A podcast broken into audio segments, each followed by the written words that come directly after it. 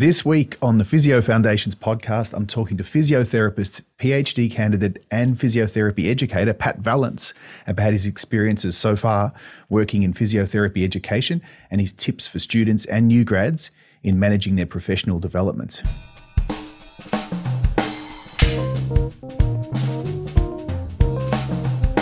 Welcome back to the Physio Foundations podcast for another week where we talk about the knowledge and skills that provide the foundation of expert clinical practice. So, if you want a full introduction to Pat, this week's guest, you can listen to episodes 33 and 34 of the podcast. So, it's the third time on Physio Foundations, which is fantastic. And in episode 33 and 34, I spoke to Pat about his introduction to university teaching, and we also introduced him to you the listener, and we reflected on the perennial question, which is why don't you guys teach them that in university? And um, we offered some responses to that question, which was a lot of fun.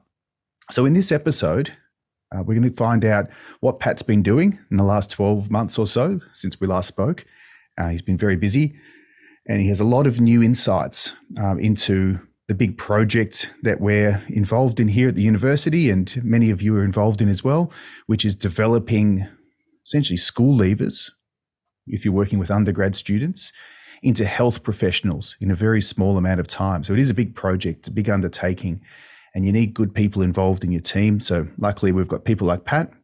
So, Pat, welcome back to Physio Foundations. Thanks for having me on again, Luke. I, I, think I almost qualify for a T-shirt or a cap or a mug or something if it's my third third time on the show. That's right. It's something, yeah, the mug you can leave there in the cupboard at work and someone else can use, find Absolutely. on someone else's desk. So how are you, first of all? I'm good. I'm good. No, we're um we're in the the lull that follows directly after the semester proper of teaching and um, just before we ramp up into exams. So it's a um a point of reflection possibly um, on on how we've performed and a little bit of apprehension as we're hoping for the best results for students as they um, take on the, the exam period. Yeah. And um, you're so personally, you're a busy, busy man. So you're about to get married. Yep, yeah, I am. So a few nerves around that as well. I'm I'm under a week off now, so it's um, fast approaching. We had the countdown going from a long way out, and it's um it's it's come up very quickly. So very excited. It's, it's hopefully going to all happen. My um, partner still has a chance to pull out, but fingers crossed to get across the line. Oh, come on. so good luck to you and Megan for the big day, and um, it should be a lot of fun and have some time off afterwards and a much deserved break. So yeah, we really appreciate all your efforts this the last couple of years in particular. So just just tell everyone all the work that you're involved in in physio education. So obviously listeners know a bit about me and what, what I've been doing, but you're involved a bit more broadly than the Bachelor of Physiotherapy course. You're also involved in the Doctor of Physiotherapy course at Monash that we run. So, what do you teach? What do you coordinate? What do you do at the moment? Yeah, so I guess I view myself as a bit of a, a right hand man to yourself or a, a Mick Storr um, in the, the first year of the Bachelor of Physiotherapy program, where I'm um, coordinating the, the CBL, the case based learning, that is, and musculoskeletal practical content. Um, so that's been really, really good. I've maybe stepped up that responsibility a bit in this last, well, this year, so the last two semesters.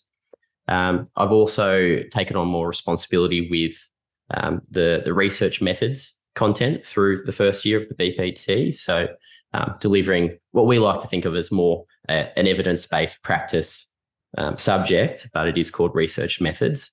Um, in the, I'm also assisting with anatomy there. So I'm in this unique position where I'm seeing students across most of their first year subjects.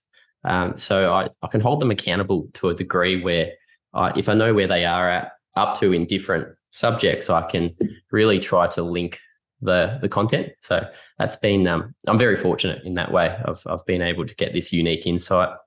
In the um, Doctor of Physiotherapy program, I'm um, coordinating research methods there as well. So call that evidence based practice.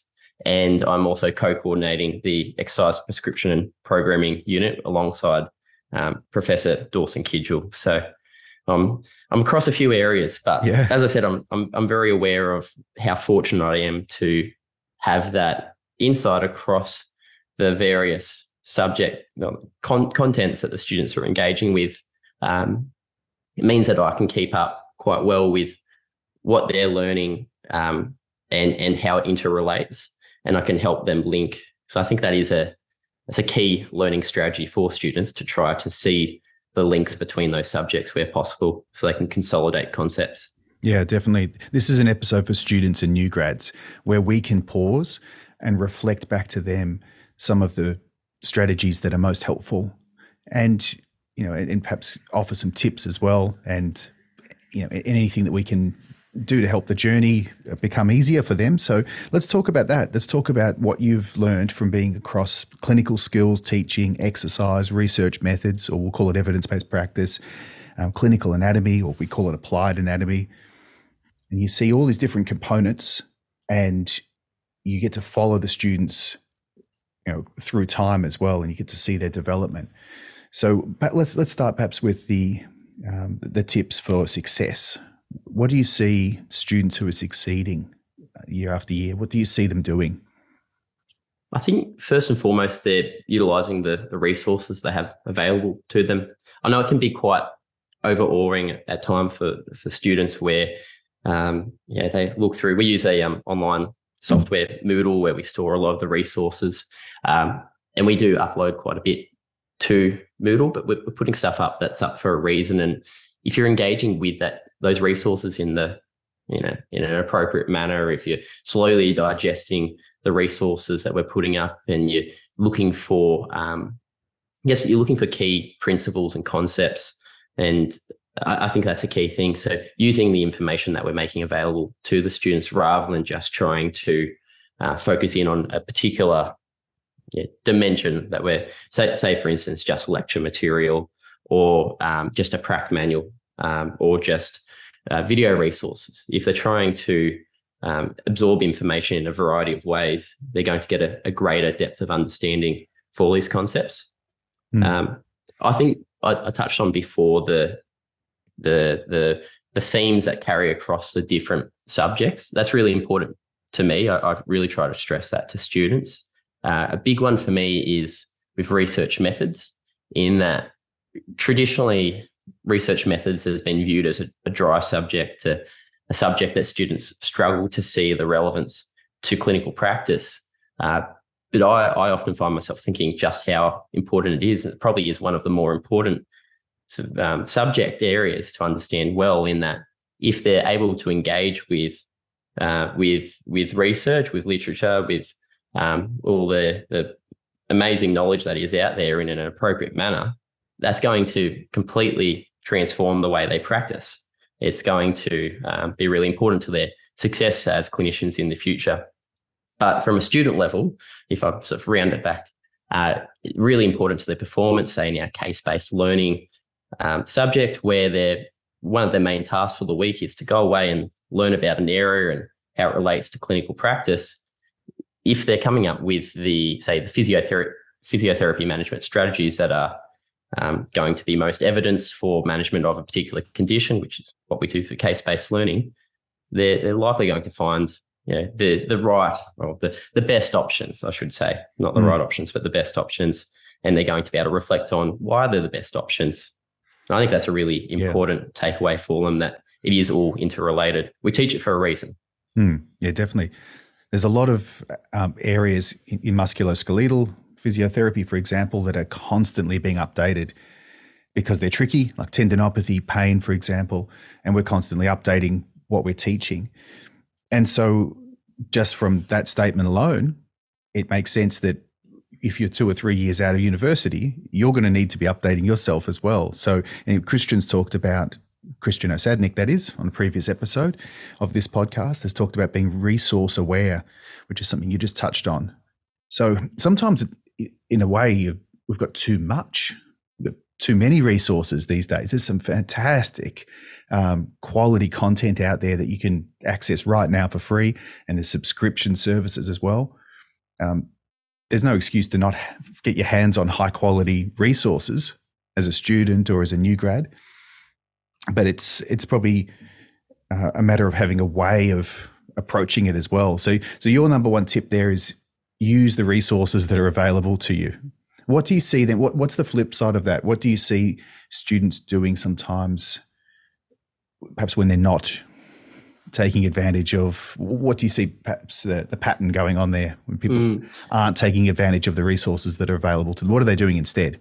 Yeah, yeah, they're probably probably going that silo approach where they're just focusing in. They might be interacting with certain resources, but it might be a it might be resources that are delivered in a singular manner. So I mentioned before, if they're just listening to lecture material, yeah. they're probably missing a whole lot of depth there.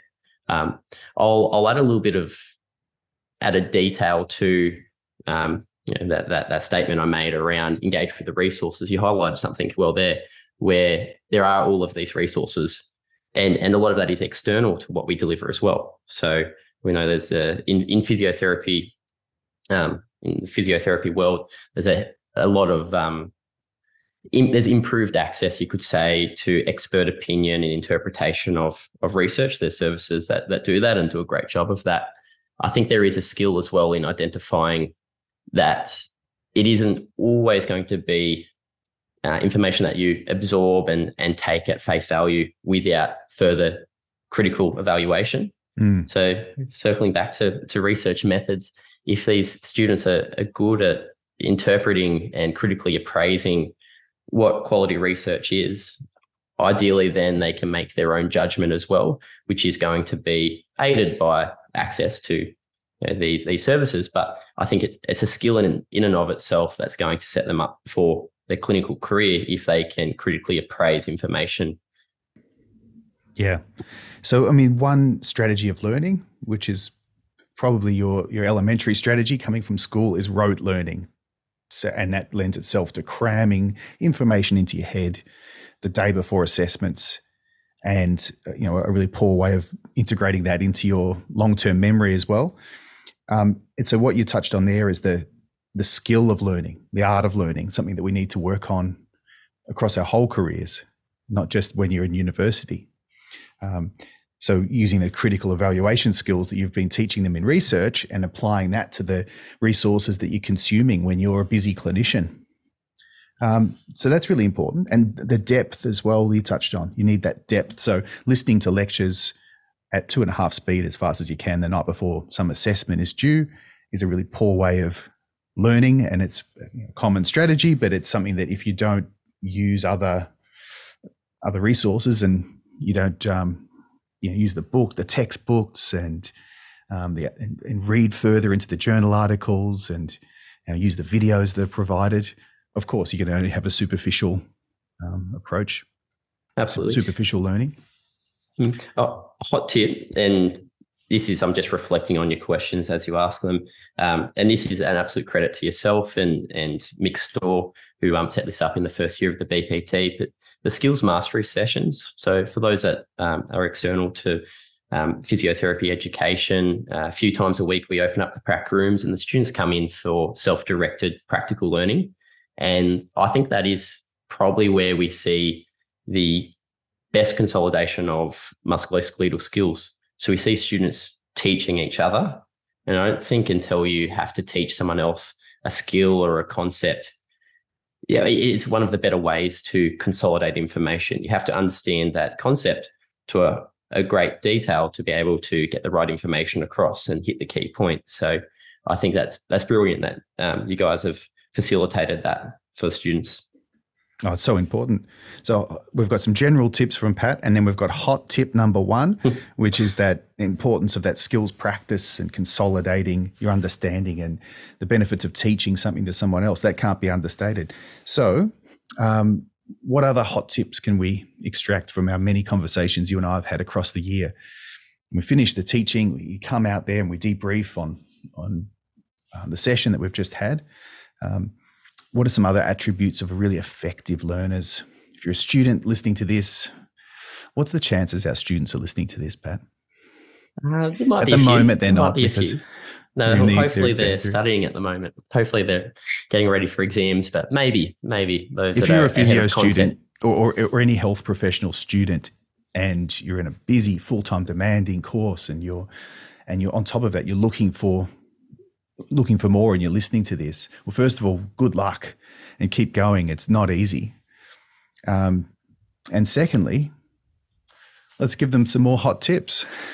Absolutely. What else you well, got, Pat?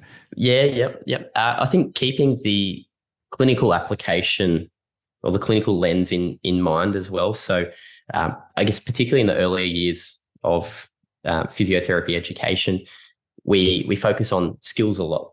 So there's a lot of emphasis on skills and performing skills appropriately and and principles of these skills. You know, we we teach them um, how to um, apply certain assessments at different body areas and so on. But the students that I, and this is just on reflection, the students I I see performing well are those that are asking questions about, well, what about this situation in the clinical setting or this situation in the clinical setting? They're they're questioning how they're going to apply it, not just trying to apply it well. So mm. I, I think that's really important. And if they're understanding the use of said assessment or treatment intervention, then I think that's going to translate really well in terms of their understanding of of the why. So why why would I use this, and how can I use it, and the scope and limits to its use. Um, Great. That's hot tip number two: ask questions. And sometimes it's hard to ask questions, especially if you've got peers around you. You think, well, oh, maybe everyone else already knows the answer to this, and maybe I'm supposed to know this already. If I ask the question, it exposes the fact that you don't know it, but rarely do you have someone in a group when you're the facilitator or the teacher or the uh, whatever your your name is at the front of the tutor at the front of the class rarely do you have a question that doesn't add something to that that class and, and mm. doesn't lead to another conversation and help the person who's asking it so there's a bit of a segue now to knowledge and skills so i've asked you this before what are the most important knowledge and skills for a physiotherapist now 12 months on mm having done many, many hours of teaching, having worked as a physiotherapist yourself, and you're near the end of your PhD. Um, so you're really developing your own knowledge and skills. Has that changed? Has your answer changed at all? What do you think your, the most yeah. important knowledge and skills are? This will be this will be interesting. So I probably can't off the top of my head quite remember what I said last time. So yeah. we'll see if there is overlap. So this is a, a really this is a blinded attempt at um, seeing if I've I've changed my perspectives. I think there's probably a few few things that come to mind. Um, I've mentioned, and it's probably come across that I'm really big on being able to question and critically appraise information. So not blindly accepting um, maybe what is common practice or what is um, what is what is routine. In that, as health professionals, we owe it to our patients to deliver best management. Now, best management. We we know that evidence based practice um, approach where it's a you know it's a integration of what the, the patient's preferences are, uh, what evidence tells us, and what we've found has been successful in the past. We need to be constantly aware of that evidence update. So what um, what the literature is telling us. Um, that's not to say that we change what we're doing rapidly, but just that we're constantly challenging ourselves to continually improve that it might be possible to get better outcomes if we're tinkering and we're investigating and we're applying that lens. So that would be number one. So just challenging ourselves. Um, I think being able to reflect on our knowledge gaps as well is really important. So if we can continually um, appraise where our strengths and weaknesses are, I don't think there'd be a clinician that's practicing that's that's ever practiced that thinks they are the absolute rounded health professional that knows it all. So we, we all have weaknesses, we all have strengths. I think trying to maximize strengths, absolutely, but trying mm. to improve on those weaknesses where we can, um, and not being afraid to to get help to improve on those. Um, so it might be that you think you can read a bit and, and learn in that way to improve on those weaknesses, but maybe you seek mentorship.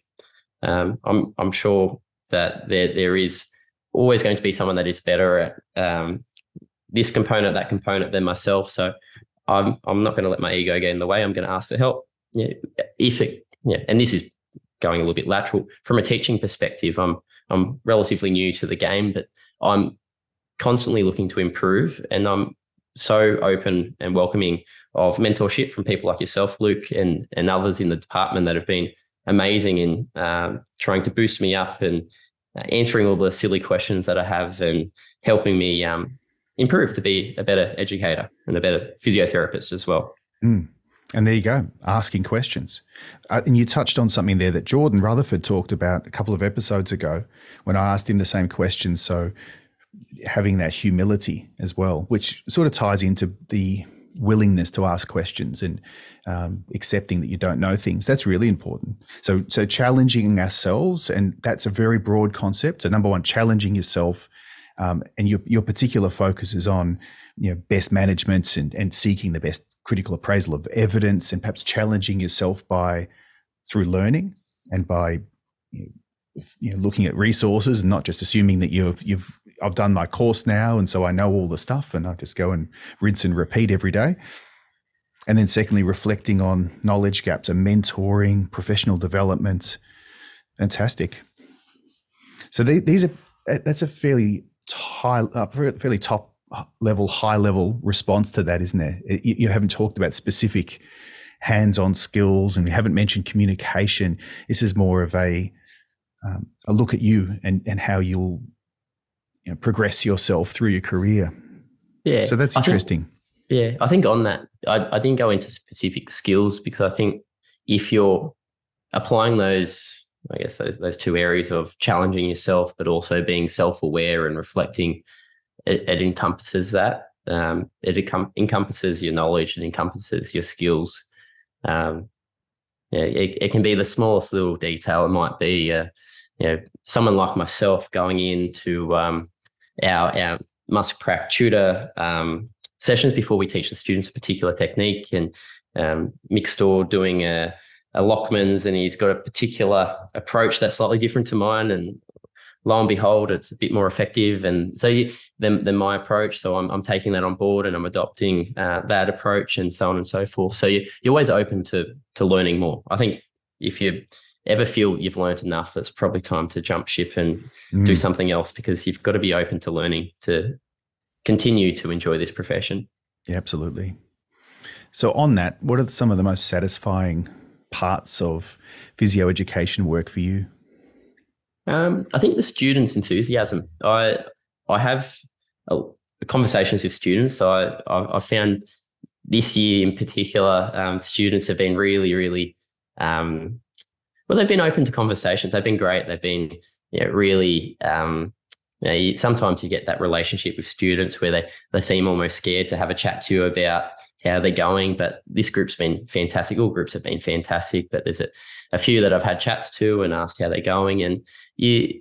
It's really nice to take stock sometimes and just separate the, you know, what we're doing. It's work. We're day in day out to a they're so excited to they've learnt this and they want to apply it in a uh, clinical placement. I had a chat with a student recently, and they they said, "Oh, I just can't wait to get on clinical placement. I just can't wait to interact with patients." And um, that kind of enthusiasm it really boosts you up. You think, "I'm I'm doing some stuff here that's going to help shape these students to go out and perform a, a role well." But um, that's just really really nice. It it it, um, you see that enthusiasm that reminds you of when you were a student, when you were starting, and there was a big scary world of physiotherapy. But um, yeah, I think if you can try to nurture that enthusiasm mm. and and maintain it, so that when they get out there, they're these really enthusiastic and um, dedicated and committed therapists. I think that's a brilliant thing. I think mm. that's yeah. We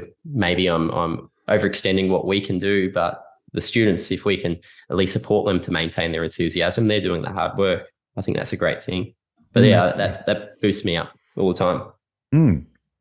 And there's ups and downs. There's some periods during the year for everybody where enthusiasm can come and go, but having an overall having high levels of enthusiasm for what we're trying to do and what we're and and also that outward focus of thinking about why you're doing this.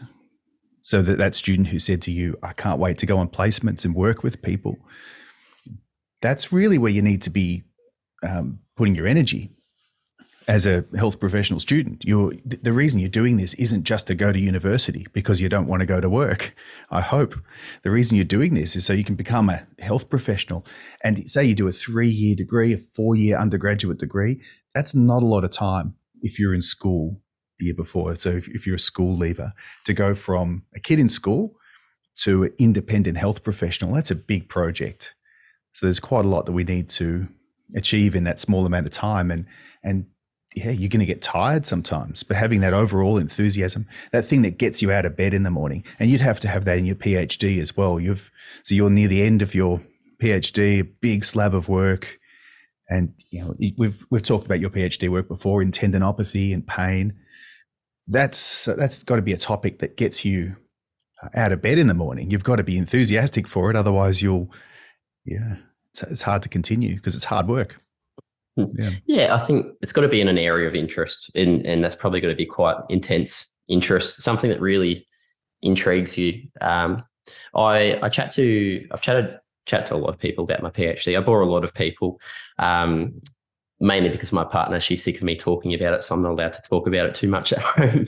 Um, but it's that'll happen. We had yeah, but we have that that conversation, me and other people, quite often. They say, "Oh, like that's a it's a lot of work to to do, and you know, do you get sick of it and and whatnot?" And you do go through ebbs and flows of being more or less motivated. But I don't think I'll ever be sick of the topic area because it's something that I'm intensely intrigued by, and I'm I'm excited by the fact that that we've now got data for the studies, and you almost feel like a um early explorer where you're you're the first person to have information on this particular topic. It's you know, you're you've discovered something, and hmm. that's mm.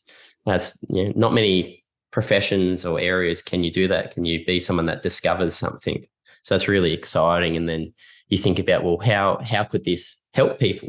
So you've not only have you discovered something, but it could be quite important to shaping the way that our profession approaches an area or an idea. So. Mm um, That's why you're doing it. So much of our time yeah. is spent in in research or in any work, just grinding away with the details and the the processes and methods. But you've just summarized really nicely why you're doing research to be on that cutting edge and then to use that to progress the profession. So there you go. Yeah, and I think it, it's it's nice.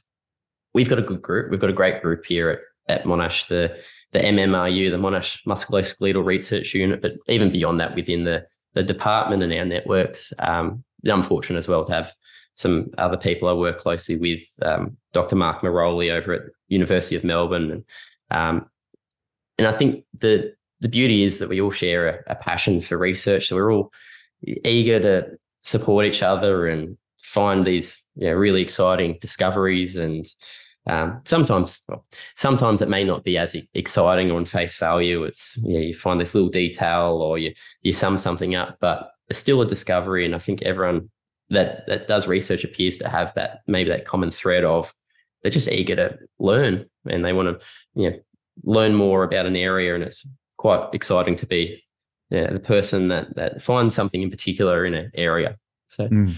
I think we share that. Yeah, fantastic. What, what can we say to people who are, let's say, students, new grads, anyone listening to this, who is currently or, or perhaps for a long time is lacking enthusiasm? What if it's all a grind, it's hard work, and they're listening to you saying, you know, how enthusi- enthusiastic you are about your PhD and teaching, and they haven't quite found that thing that uh, gets them out of bed in the morning yet?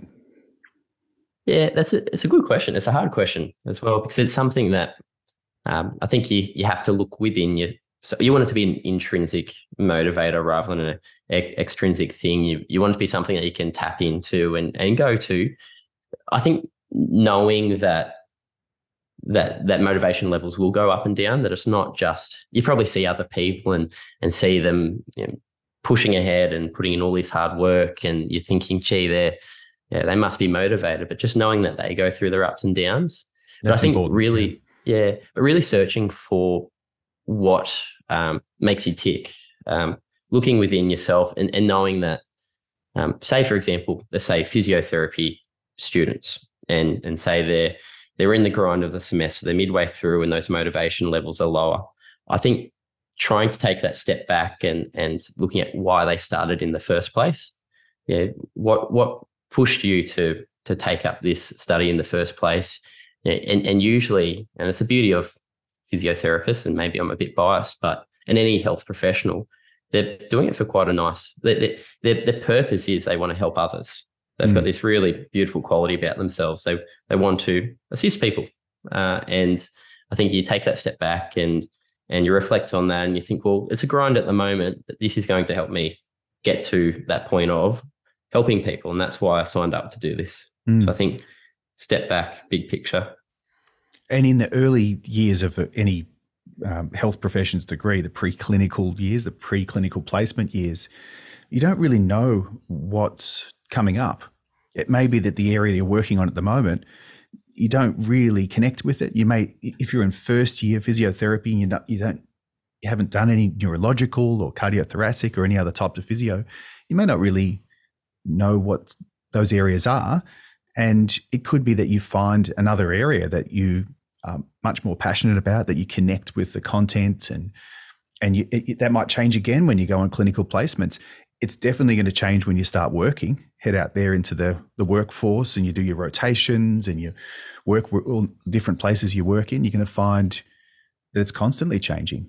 How's it changed for you across your, how many years since, since you uh, first graduated? Uh, 2016, I graduated. So would that be like eight years or eight something years, so like that? Yeah. Uh, how, how has your, your view changed on your favorite areas in physiotherapy? Is it? I know for me, it changed quite a lot because I tried a lot of different things clinically, um, and I, I didn't um, go and specialize in one area, and that's been really useful now as an educator. I draw from all the different experiences I've been that I've had. But how how is that for you?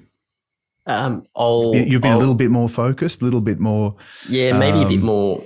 I've always been quite MUSC uh, focused. Well, through my studies, I through my um, undergrad I was, and then early, um, well, my clinical career has been largely MUSC.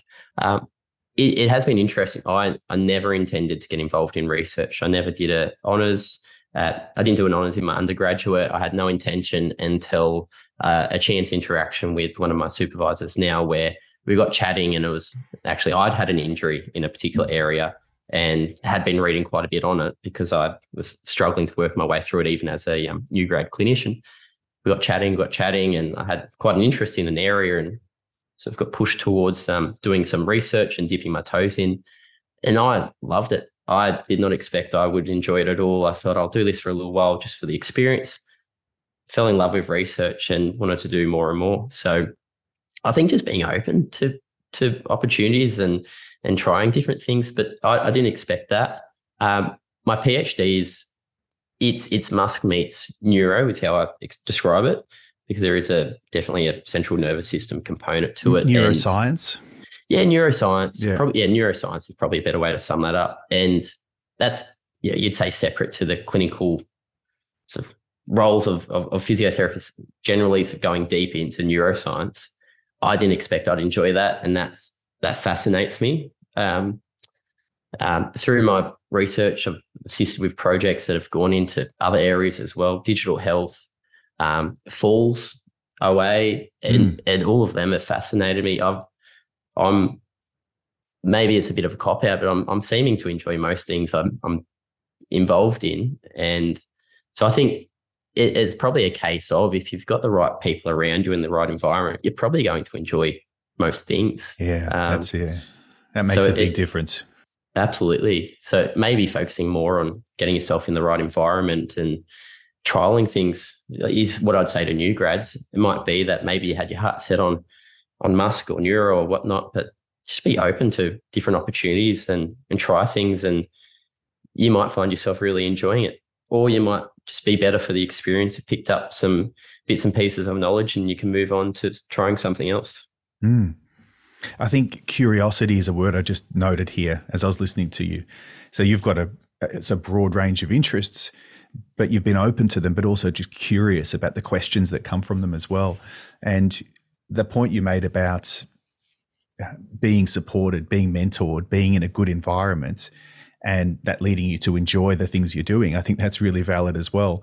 And you you won't enjoy everything you do in your career. You'll move around. You won't enjoy every clinical placement you do, every unit in university. There'll be months and hopefully not too many years where you have bad patches as well. That's really normal. But being open to um, to enjoying, being uh, making yourself available to enjoying a range of different experiences seems like a good recipe for a enjoyable career. I mean, it, let's not talk too much about pay and things, but if you want to, if hopefully you haven't signed up to be a physiotherapist or a health professional for the pay. We get remunerated you know, fairly well for what we do, but you know everyone always ha- has an opinion about that. It's not about money. It's surely you would choose a career like this for sort of a balance between um, being able to you know have flexibility in your career and really enjoying it. If you really wanted to make money, go do something else. Start a business. Go get on the stock market. You can do a whole lot of things that are less enjoyable. But surely we're doing this because we want to help people, as you said before, and, and build a really fulfilling career. A lot of people who end up in health professions are sort of high on those personality traits of agreeableness, conscientiousness, and empathy as well. So you go home from a day of work feeling really tired often, but also this deep level of satisfaction if you've been able to help people. And you and I will get that from our teaching. You have a real, I love the days when you have a really full day of teaching and you go back and you've connected with all the students in person. And it's, to me, it's really similar to the good days I had in the clinic. It's a really similar feeling. Um, Pat, final thoughts from you on the topic from today? We've had just a very general discussion. It's our, an opportunity for us to unwind after a big year and reflect on a few things. So, sort of final yeah. thoughts on the tips we've been giving for the students and new grads for approaching their learning, and what do you think? Yeah, we we covered a bit, didn't we? Um, yeah, I'd, I'd, say it's been more of a reflection than a, uh, a, a, chat that we had these set set points, but that's been really nice, and hopefully there's been some some good points to come out for for those that are listening. I think one one for the students maybe, or if I'm addressing the students, um, particularly just within you know, time of year in mind that, that they've got assessment season coming up. Um, mm. I think probably one thing I haven't touched on would be just balance. Try try to find some balance in there. Um, the we we've spoken a lot about all the things you can can do to engage with resources and and think in this way and critically appraise that. But I think as well, giving the the brain a break in there, um, not just go go go, but yeah, if you've got a set amount of time, try to come up with a plan. Make sure you've got some breaks in there so that it's not all you know, pushing yourself to the absolute limit. Because we know when we push ourselves to the limit, that's not when we get the best out of ourselves. It's when mm. you have time to recharge in there as well. Yeah, it's very wise. And you and I have talked offline a lot about distractions, which appear to, from our view, um, play a really big role in student success and it won't be just students; it's everyone across the board. We're all distract, um, distracted constantly by um, all the good things and the bad things that um, are in your phone right now that you can look at. You can get on it right now and burn two hours and have nothing to show from it. I, I think sleep is a really big one. We could add to your list there as well. It's mm. it, it, the effect of having a phone, being 18 years old, particularly having a phone in your pocket that's connected to everyone you ever known that you can connect with at three in the morning if you really like. And the addictive nature of those social media apps. I mean, I don't know how they achieve anything. To be honest, it's uh, it's something that if you want to be different, if you want to set yourself apart from everyone else, your ability to avoid distraction is got to be up there high on the list somehow. If if you're going to look after yourself and take Pat's advice and set everything up so you've got rest and breaks and everything, putting away the the device somehow has got to be a part of that. But yeah. gee, it's it's easy to say and hard to do, isn't it? I think there's a, a skill in there's a skill in that, and I think, and this is is us looking at it from the lens of like I I I don't have um, TikTok and I, I rarely engage with the other social medias, but they're probably the main ones that we're talking about just because they are so high in high in use. But it's not not deleting apps necessarily. It's not completely stepping away from those if if that's mm. not what you want to do and we're not saying do that but maybe it's more of a if i study hard for x amount of time i'm going to give myself a break and i can use it for this long but just not falling into that rabbit hole. We're all guilty of it. I, I i fall for it probably more so just looking at footy scores and sports stuff like that. You know you, you go down a rabbit hole and you go oh i've wasted this amount of time. But just being a bit strategic having those breaks i mentioned before but that break can be maybe you go for a walk, maybe you have a shoot around of basketball with your mates, or maybe you, you, if you want to, you, you jump on TikTok and watch a few things on there. I'm, I'm not too sure how it all works, but that, that's probably how I'd sum it up. Yeah, having that balance and a plan and a strategy. That's really important advice. So that's great. Well, hopefully, if students are listening to this, I bet. I, I hope they're not actually. I hope they're studying for their exams. But if you found this and you've you know you've got on here and you're finding these conversations helpful, uh, please share it with other students and other new grads. This is a student and new grad focused episode, of course. But if anyone else who's listening from any other area, please do the same. And thank you for being a part of our conversation. Um, Pat, we've got to reconnect everyone with your details. You can look up um, Pat's um, social media handles and everything else in the previous show notes, and I'll put them in the show notes for this one. You had a funny story about your Twitter handle, which is now an X handle. Um, yeah. And your name, didn't you? Yep. So I've changed my Twitter handle. It's now physio underscore Pat.